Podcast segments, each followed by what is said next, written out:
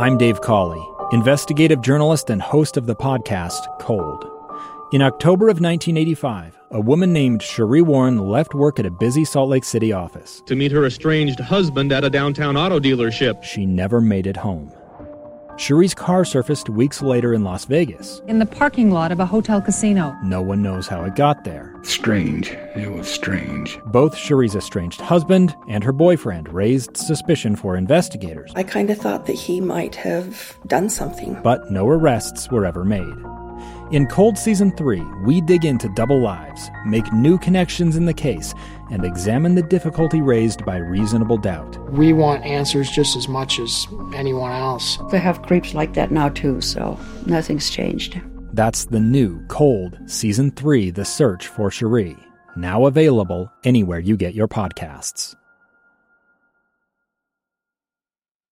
Inside Sources. Inside Sources with Boyd Matheson. Well, we've learned just in the last hour or so that President Joe Biden will deliver an address to the nation tonight on the issues of guns following mass shootings in Buffalo, New York, and Uvalde, Texas, and of course in uh, Tulsa, Oklahoma yesterday. Uh, so, what is the president expected to say? What should he say? Uh, there's a lot of questions around that. Uh, sources I've checked with back in D.C. say this was a really a last minute decision in terms of uh, the president addressing the nation on a Thursday evening. And so it'll be interesting to see what they have crafted or cobbled together for the president and, and, where he will really try to take the nation. We know some of the talking points, some of the things that the president has emphasized uh, in the, the last few days. He has been uh, performing the consoler in chief role. Uh, and President Biden does that in a in a unique way. Uh, and some people say they get tired of hearing about his son, and uh, I don't. I, I, think that is real. Uh, I think that is authentic to President Biden. Uh, and I think it's important for those in those moments that are suffering with grief and loss of a loved one. Uh, President Biden gets that. He understands that. And personally, as a citizen, I value that uh, in President Biden that empathy and compassion that he has for people uh, I think that is authentic, and I think he should play to that uh, somewhat tonight before getting into the forward moving portion of the program.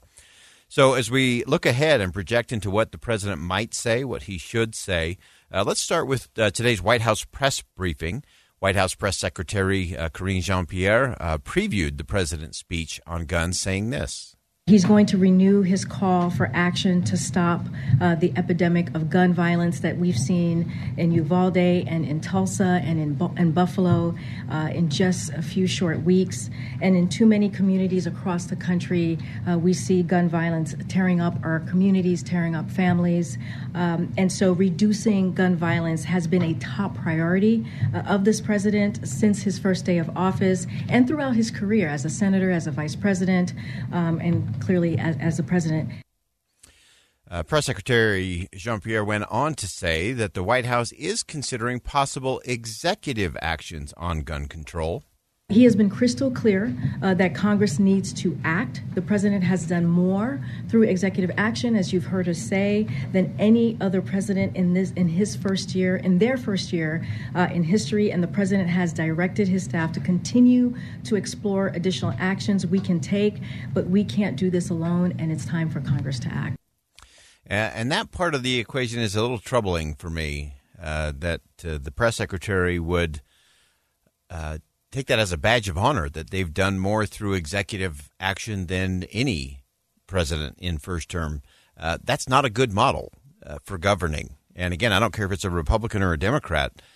The governing by executive order is not the way it's supposed to be done. Uh, and I understand uh, the president's frustration on a number of issues, uh, and Congress needs to do their job, absolutely, to be sure. Uh, but we know that when things are done by executive action, then someone's going to file a lawsuit. And the lawsuit will take all the time and work its way through the courts and ultimately end up at the Supreme Court to be cited. And that just creates more division and it makes the court more political in the end. And so this this is a vicious cycle and vicious circle. So I uh, I hope the president isn't leaning too far into the executive order category in terms of dealing with these tragedies. Uh, but the president has expressed a, a lot of uh, worry and not a lot of confidence in terms of what Congress can actually do. Uh, in a meeting this week, uh, President Biden was asked whether he was confident Congress could pass gun control legislation. Here's an exchange. Are you confident Congress will take action on gun legislation, sir? I served in Congress for, Congress for 36 years. I'm never confident. Totally. it depends. And I don't know. I've not been on the negotiations that are going on right now. And so that's all coming from the president. A host of, uh, of other things that have played out during the course of the week. Of course, we watched what happened north of the border uh, as uh, the prime minister there has uh, talked about what he wants to do with guns in Canada.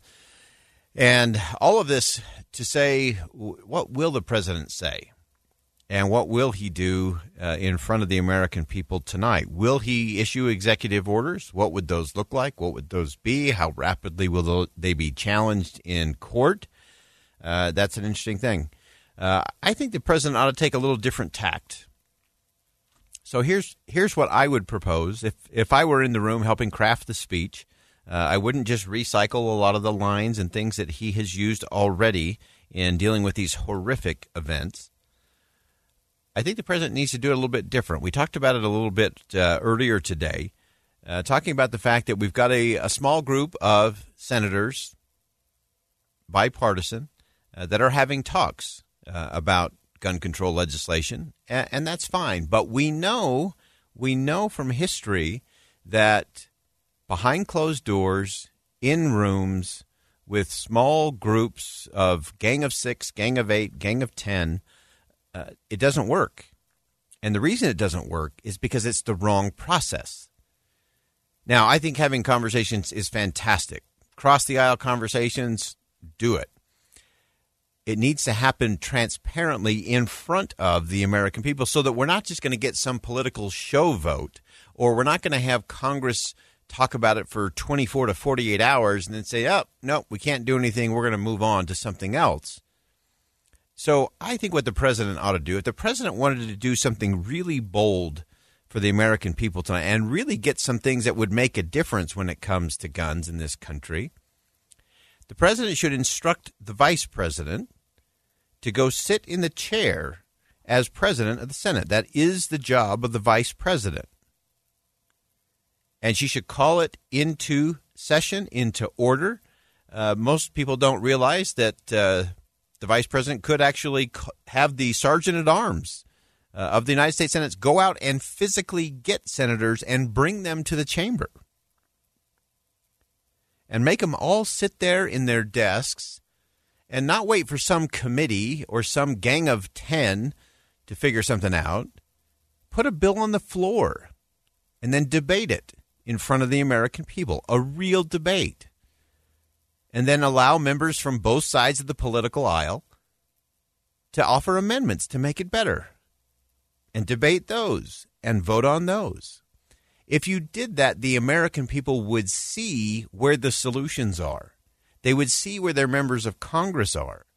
And they would see that there is a path to solve these kinds of problems. It doesn't have to be just politics.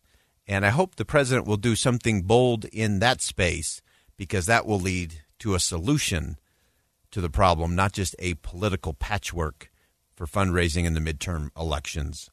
All right, that's going to wrap it up for us. Hour number one of Inside Sources. Special hour number two, Utah Debate Commission first congressional debate is coming up. Stay with us. We'll take that live here on KSL News Radio. Stay with us.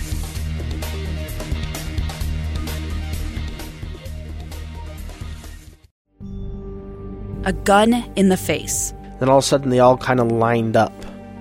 They pointed their guns at me. And this is the point where I thought, I'm going to die today. Started two years of horror for an American in Venezuela. They said, You need to give us your phone and get ready because you're coming with us. I'm Becky Bruce, and I spent a year researching and piecing together Josh and Tammy Holt's story about their ordeal in a notorious prison. That's when everything started to turn bad. We had another pound on the door. Boom, boom, boom and there was the police once again. You can binge all of the episodes of Hope in Darkness on KSLPodcasts.com or wherever you get your podcasts.